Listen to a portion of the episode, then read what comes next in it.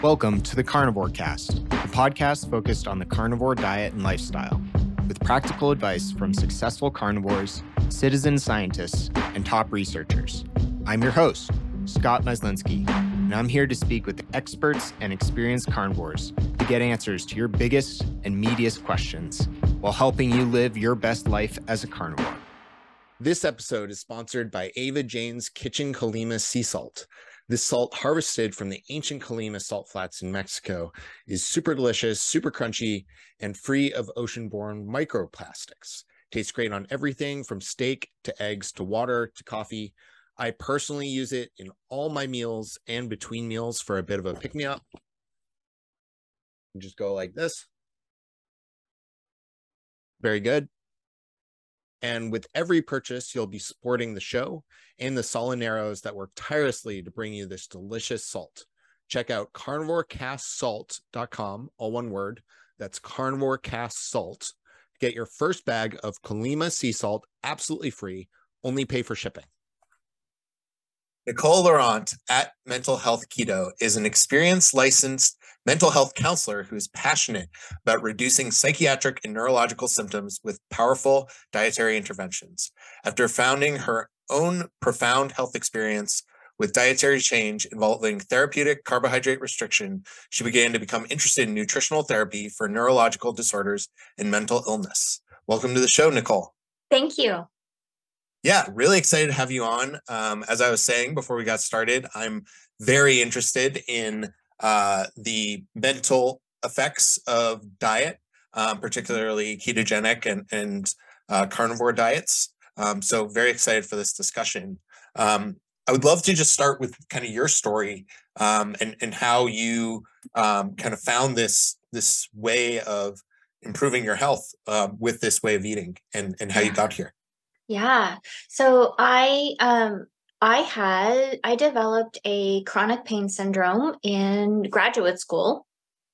Um and it was uh spondylosis, cervical stuff in my neck and also trigeminal neuralgia, which is very painful. Um and it also ended up causing like chronic chronic daily migraines like nonstop. Um and it was super hard and um went to a lot of doctors um, and eventually they're like you're going to have to go on pain meds because you know there's really no other way to control this. You know did all the physical therapy all the all the different things. Um and and i was re- i remember crying in the office because i was actually quite terrified to go on pain meds. And they reassured me and reassured me that no it's not going to be a problem. Eventually you'll be able to possibly titrate you'll titrate off these. Like if you if you don't need these anymore we can get you off these. There's no problem. And i was like okay so I did that. Um, and I was on them for many, many years. And then I did my own research and found a um, a neurostimulator surgery that I could get to reprogram that. So that's where you put a there's a battery kind of down in your body and a line that goes up your spine and it kind of reprograms those nerves. So I I got that done. Uh, but again, it was something I had to find. I had to find an alternative to the pain medications. Um, and quality of life on pain medications is not great. Like you don't feel well when you're before your dose. Uh, and and I was someone who probably because I have a family history of addiction and stuff, I was I was habituating to it really quickly. So I was on I'm like this little woman on this ginormous dose of morphine for most of graduate school. I don't know how I did it, but I got all A's. So there. Um and so wow. yeah, I I did that. But um so so after the neurostimulator, I was like, I don't I'm I don't need these pain meds anymore. I'm not in pain anymore. Like it, it did fantastic things for me. But then it was time to get off the pain meds and they could not get me off the pain meds they would try different bridge medications that would fail, that would blow up my liver enzymes, that made them nervous. They'd take me back off. They would give me doses of it and then they didn't take. And three days later, I would be in the emergency room, like, I'm really sick. I don't know what's going on. And they're like, oh, your bridge medication did not work. So I was really stuck. So there was, uh, finally, they did get me on a bridge medication. And for people who have have this history you know that bridge medication can be harder to get off than than heroin like it's it's worse than the actual medications that they bridge you with, quite frankly. Um, and I could not get down off of this certain point. So my quality of life looked like I would go see clients for three hours a day. I lived nearby. I would drive home with flu symptoms, like literally feeling like I was getting like sick because I needed my next dose. And I would lay down with my cat and I would take a nap with while these medications would work and then I would feel better. I would eat something and then I would go back to work for three hours. And that my whole life had to exist around this stupid medication schedule. We would go on vacation, you know, and it was just, it was a really, it sucked. It was awful. And finally, my husband got a new job somewhere. We had to move. I wasn't going to have access to my prescriber. My prescriber was worried that I wouldn't be able to get access to these medications. And he said, "Look, there's this guy with this protocol. It's it's um it's kind of you know clinically he throws these medications together and he's been able to get people off of it so i did that i did this uh, $3000 detox protocol that insurance wouldn't pay for which is fine. I was you know loved the idea that i could even get off at all but it was awful. I i can't i cannot describe how every cell in my body thought i was like i thought i was dying. I was sure i was dying. Like it was really bad. So that was awful and i did not enjoy that. And after that and, and i think it was cumulative of you know there is a cost to being on pain medicines and there's a cost to being on psychiatric medicines over time they're very nutrient depleting they disrupt hormones i i believe they disrupt a brain metabolism in many different ways and i was even before the big detox, the big final detox, I was starting to have cognitive symptoms. Um, you know, therapists run copays, right? We have to look at the credit card numbers to put them in at home or whatever uh, in our office. And I couldn't keep a more than one number in my head at a time. And this is a difference because when I started graduate school, I was one of those weirdos that could look at a page and like visualize it and see what paragraph that thing was that I wanted to recall, right? So it was a huge discrepancy. Um, and then you know there was there was a time when um, oh this is yucky to talk about. There was a time when s- some people came in my office, and I had uh, this this one person came in my office, and I didn't remember that I had met her. She wasn't a client; she was a parent of a client. But she looked at me she's like nicole do you not remember me? We met like a couple weeks ago. And i was like i get i flushed just thinking about how embarrassed i was. And then after she made the connection for me of whose parent she was. But uh, you know and i was thinking my god i'm gonna have to like retire. Like i you know and i was doing okay work and good work but really good therapy work requires an exquisite amount of memory of someone's story and details and i was I was doing good therapy work from from kind of uh, schemas of like this is happening and so this and so I was doing I was doing okay work but I was thinking man if this gets much worse I'm not going to be able to do my do my thing. Um but then after that detox my brain was just um wow my I could not function I could not function I had when I look back now at how I was after that detox, I met criteria for stage one Alzheimer's. It was so severe. Any thought I had was immediately out of my mouth because my frontal lobe didn't have any control. I mean, I didn't say mean or terrible things, but I would say stupid things, you know.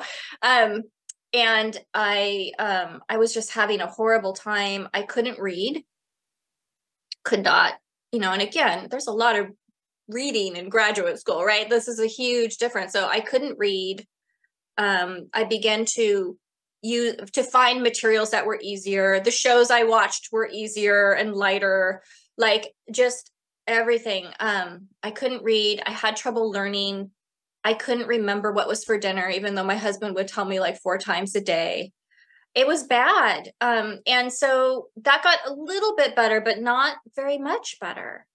And then, you know, because I couldn't read anymore, I was kind of listening to podcasts and during that time and i came across um, some some keto podcasts and someone was talking about ketogenic diets for for brains and alzheimer's um, and i perked up you know and then I kept listening to different podcasts about ketogenic diets, and I had to listen to like 50 of them because I couldn't learn anything hardly. So I had to have that constant like repetition.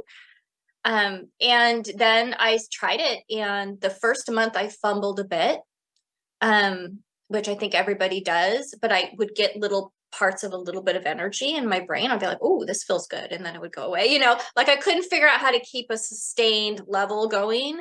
And then I figured it out, and then the lights came back on. The lights, I don't know how, that's the only way I can kind of explain it. Um, I had exponentially better cognitive function fairly quickly.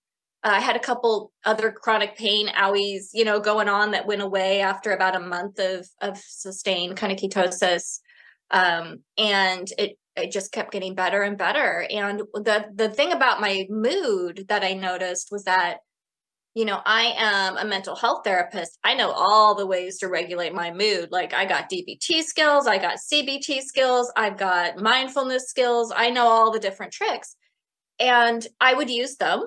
You know, um, to you know, I was good at using them. I used them often without even thinking about using them. But that was a lot of that was a lot of work I was doing to regulate my mood that I didn't even realize I didn't even need to do. And once once I got that shift in the neurotransmitters or whatever, you know, magic kind of went on there, I was like, I am chill.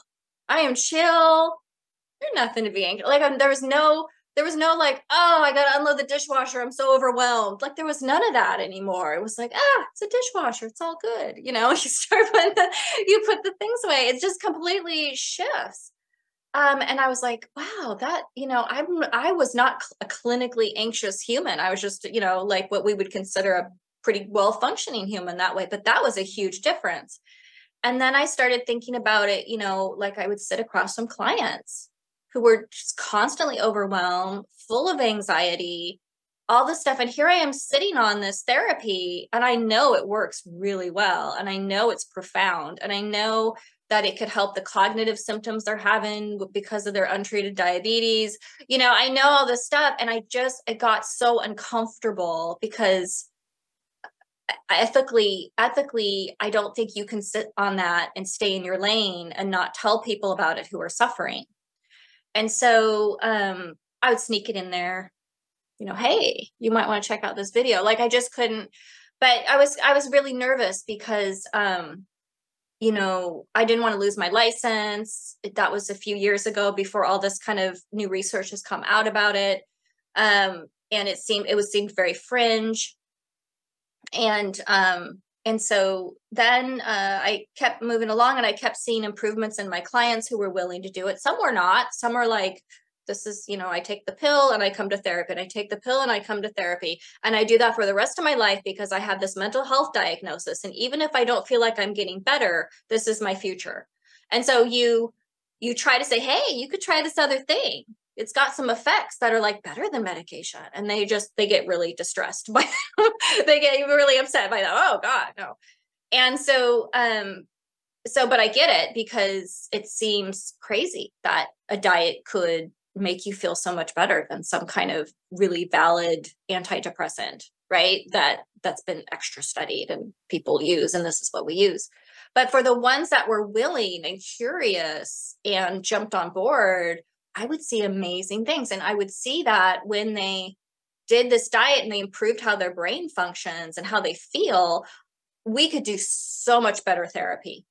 Like that's where the good meat, deep therapy comes. Because think about it if your neurotransmitters are all out of balance and you are overwhelmed by the dishwasher, how in the world are we going to approach trauma? Right? Why are they even being sent to me for that purpose when their functioning is already so low? So therapy requires some functioning to some degree like some of the some of them right? There's supportive therapy and that's very valid and that's very wonderful. Um and i'm good at that but it's not where i shine. Like i shine with like the cbt and the dbt with the worksheets and the we're going to figure out this and we're going to think this out. And, um and so a lot of people couldn't do that with me to to very good effect. But once their brain energy improved and their brain chemistry improved, we were able to do great work.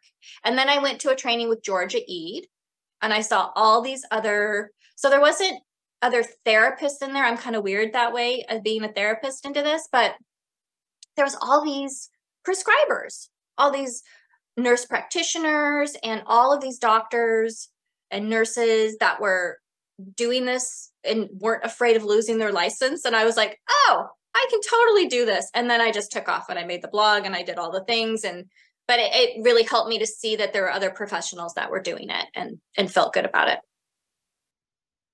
This episode is brought to you by Nootopia and their CollaGenius to help energize your brain and body. Combines four mushrooms, lion's mane, chaga, cordyceps, and reishi, as well as collagen and Peruvian cocoa. It's an easy powder to mix with your water or add to a hot drink like coffee or tea. Nootopia offers a 365 day money back guarantee that you'll like it, so there's no harm in trying. Go to www.nootopia, N-O-O-T-O-P-I-A dot com slash carnivore genius. That's Nootopia slash carnivore genius and use carnivore 10 to during checkout to save 10% and support the show. Yeah, that's incredible. And um, I, I connected right away when you started talking about like the the battery that hooks up to your brain and needing to go and find that yourself and do your own research because it echoes my experience with the healthcare system and i'm sure so many others um, that so often you know even finding solutions that your doctor would help you with let alone the ones that they won't um, like nutritional interventions but even the ones they will often you have to be proactive and ask and research those things and find out about it, um, which is really tough. But it, it's just there's no other option from from my perspective um, other than becoming educated and doing your own mm-hmm. research.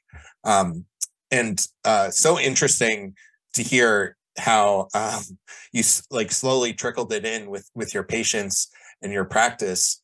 Um, what were some of the early sources you found um, when you first heard about and were experimenting with the ketogenic diet yourself? Yeah, so I'm trying to remember some of the some of the early podcasts. Uh, so the earlier podcasts were almost always about weight loss, right? But I remember there was uh, I can't remember what podcast it was, but uh, Dr. William Cole was on one of them. He's like a functional nutri uh, functional doctor that uses ketogenic diets, and he was like talking about the effects on the brain. Um, and of course, you know, then I trickled into Chris Palmer's work, Georgia Ede's work, um, and those those were very inspiring to me because I'm, you know, I'm sitting across from people who are suffering from mental illness as part of my work. Um, and uh, read, you know, um, yeah, those are just the main people that I think really shaped my work with that. And what um what has evolved for you since then? Like have you as you've learned more about integrating this with your patients, um, how has your process changed? You know, you you talked about early on just kind of like hinting at it or sending them a, a, a talk or a podcast to listen to. How do you approach it now with your patients? Yeah, I I I love how I approach it now with my patients. So as soon so I take insurance um still currently and so I get people from all walks of life, you know, all, all kinds of people. And um as part of my paperwork in there, I throw in a ketogenic diet nutritional therapy informed consent. So they're exposed to it right away. I put there that it's optional but I'm hope I hope that it piques their interest and they open it up and they're like, what is this? Right. So I sneak it in there. Um, because I want them to know all the ways that they can feel better. And that is one of them. So and I want them to know that this is something that I work with. And uh, then usually it comes up in some way shape or form we you know we talk about the medications they've tried and the different trials of evidence-based therapies they've tried and um, i also have uh, experience in functional nutrition training from Maryland University of Integrative Health. And I, I, I take a lot of fantastic functional psychiatry um, kind of lessons from a place called psychiatryredefined.org is another one. So I have a lot of, I throw a lot of kind of extra nutritional stuff in there, but it often will come up and we talk about it. And, you know, it's like, here's what it would look like. I tend to transition people down uh, within four weeks right? I like the behavior change stuff that can happen in the first two to three weeks as they learn to track their food. So yeah i just do the whole enchilada now. I do the macros. I teach them how to use their Cronometer.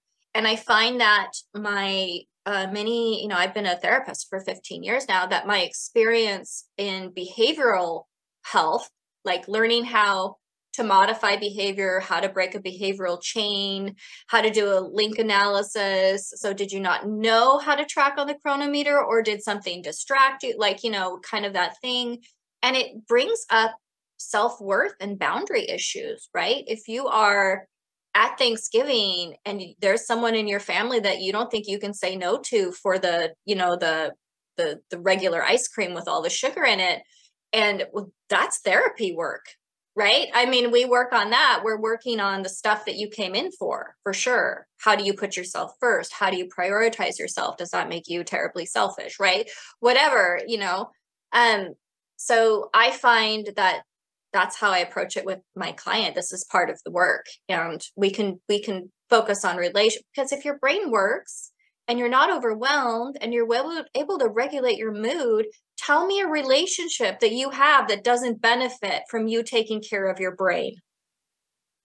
So I can I can sit here with you and I can do the emotion regulation skills training module of dialectical behavior therapy to try to get your mood under control so you don't snap at your wife but maybe that would be easier to do and you could learn some of those tools a lot easier if we balanced your neurochemistry and reduced your neuroinflammation and helped your oxidative stress and improved your brain energy. And you would you know what i mean? It's just kind of a no-brainer. I don't know why we do it backwards. Yeah yeah having that foundation um it's like what you were talking about earlier with with the all the skills you know for excuse me improving well-being and regulating mood um it just you found out that so many of them you didn't even need them um, mm-hmm. or they weren't as necessary when you had that baseline um, yeah. of, of, feeling better and, and turning down the noise on, on some of that stuff um, mm-hmm. what types of psychiatric um, ailments do you do you find you help people with most often um, and do you find that uh, diet is is most effective for yeah so um, i have quite a few people with bipolar disorder in my practice that use ketogenic diet specifically to help uh, symptoms of that. I have some people with treatment resistant depression. Um, I've used it successfully with binge eating disorder, uh, which is not surprising now looking at some of the literature coming out for that.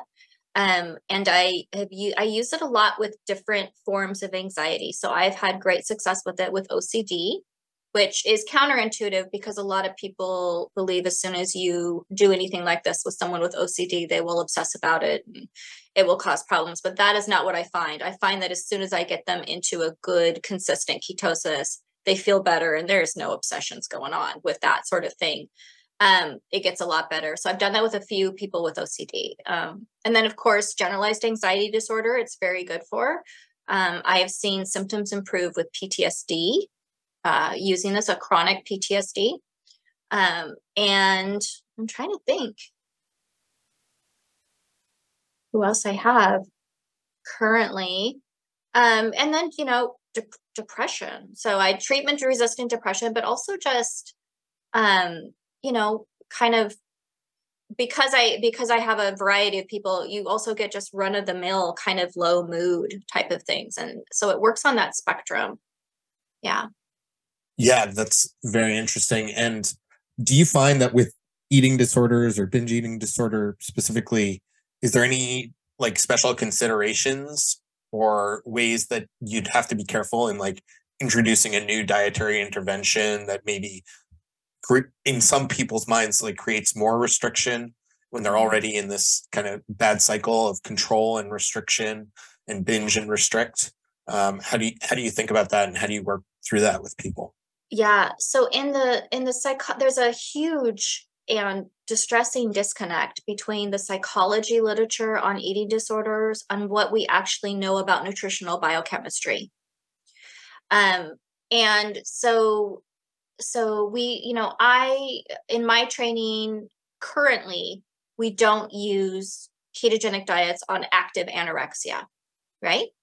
We we can on a case by case basis do a ketogenic diet on people who have had past episodes of anorexia. And that again is a clinical judgment about whether this person uh, is a good candidate for it still and whether you know what other what other mental health diagnosis what are the mental health diagnoses they're dealing with now and is this a good intervention for them? And then of course it's the clinician's responsibility to help monitor that patient um, and and be able to you know say hey we're not doing this anymore. We're going to just add this food group back or you know whatever.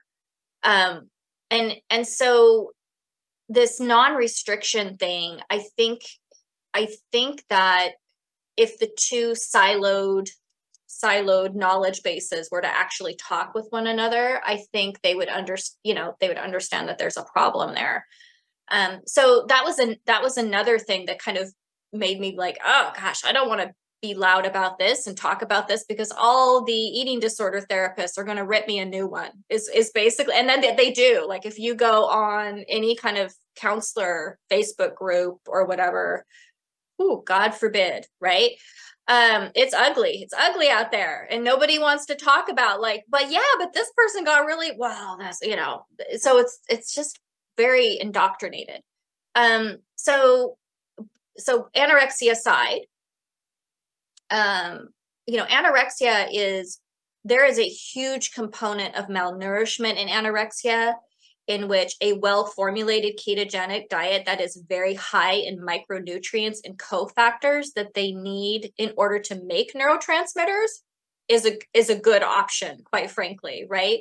If i have an anorexic person and i'm like just eat just eat and i'm giving them goldfish crackers that is not going to fix the the zinc deficiency that they're experiencing that makes them not want to eat. And that's going to help a lot of the other symptoms about anorexia. So uh, anybody listening james greenblatt md greenblatt with two t's has a fantastic book about anorexia. And he doesn't say ketogenic diets but he does talk about the different nutritional deficiencies and how there needs to be a functional nutrition component to healing with that particular diagnosis now, when it comes to bulimia and binge eating, I see no problem with the restriction of carbohydrates because what that does is it really it completely it completely eliminates the cravings that they get the connection between emotion dysregulation and the dopamine hit they get from the sugar or the highly processed foods. I just i think we really need to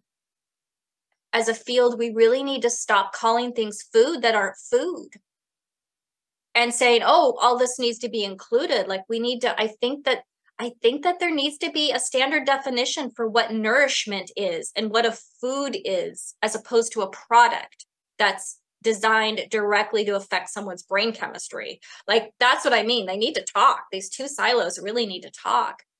Um, but I so I don't have any problem having someone restrict with bulimia or um, binge eating disorder because I know that that's going to help. Like I just literally, uh, one of my, eh, my clients get better all the time. My clients get better. I need people to hear this. My clients get better all the time and leave my practice because they don't need me anymore.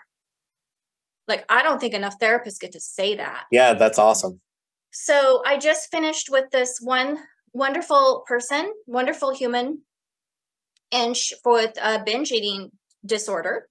And um she just it, she just left my practice. She's like i'll text you if i need you you know so i'm like cool that's how i like to go. And she was talking about how i was at like thanksgiving?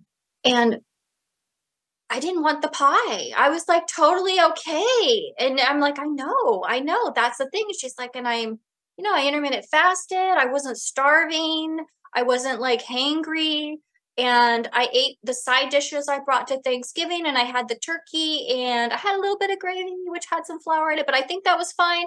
Like you know she did great and she she feels free from the cravings and the food and her brain neurotransmitters and her whatever's going on in there right? We're still figuring that out. But for whatever reason her mood is better and it's more stable and she's not on this constant up and down you know and so of course it's easier so I'm not going to throw the baby out with the bathwater and be like, oh, you can't be doing a ketogenic diet because there is restriction. Like, I'm going to think a little harder about that. And I'm going to pay attention to what people's experiences are who do this. And people are resoundingly saying that have eating disorders that this is the bomb. This this did the trick, right? And I'm not going to ignore that. I'm not going to invalidate their experience and be like, oh, well, you just have a new kind of eating disorder now. You're just more effed up than when we started, right? Like, we're not going to do that to them. So that's how I feel about eating disorders. Yeah, I love that. That's an excellent answer. Um, and it's so cool to hear that you um, are helping so many people and, and they're, you're fixing them out of your practice or healing them out of your practice. That's really cool.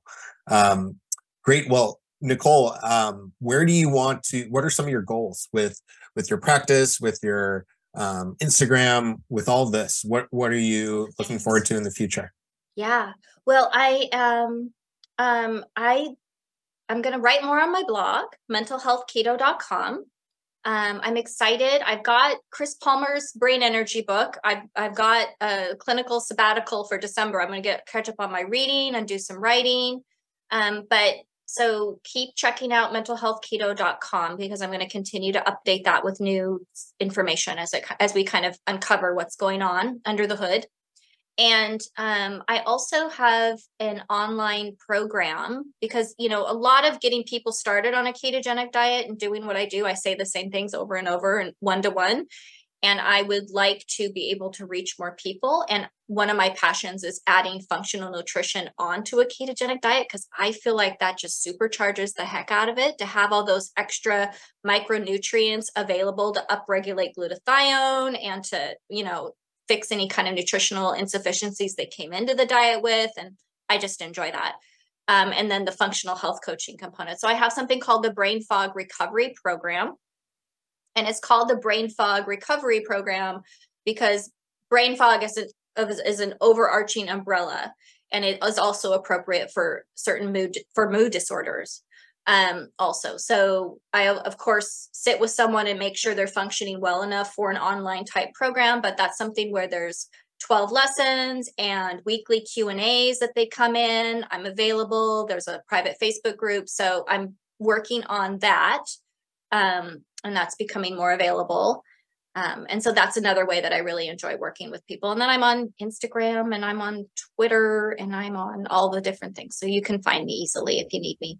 Awesome. Well, I'll have links to all of that in the show notes. And thank you so much for coming on, Nicole. Um, it's been great to speak with you. Really exciting to learn your story and hear your perspective.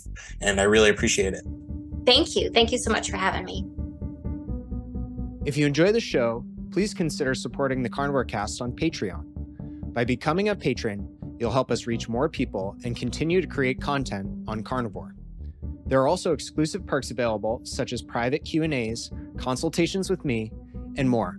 Become a supporter at patreon.com slash carnivorecast. Check the episode description for the link. Thank you, and I'll see you there. Thank you for listening to this episode of the Carnivore Cast. If you enjoyed this episode, please review on iTunes. It really helps us out. And share it with a friend. What questions would you like answered, or who would you like to hear from in the carnivore research community? You can find me on Twitter, Instagram, and Facebook at CarnivoreCast or go to carnivorecast.com. You can also email me at info at carnivorecast.com. I'd love to hear from you.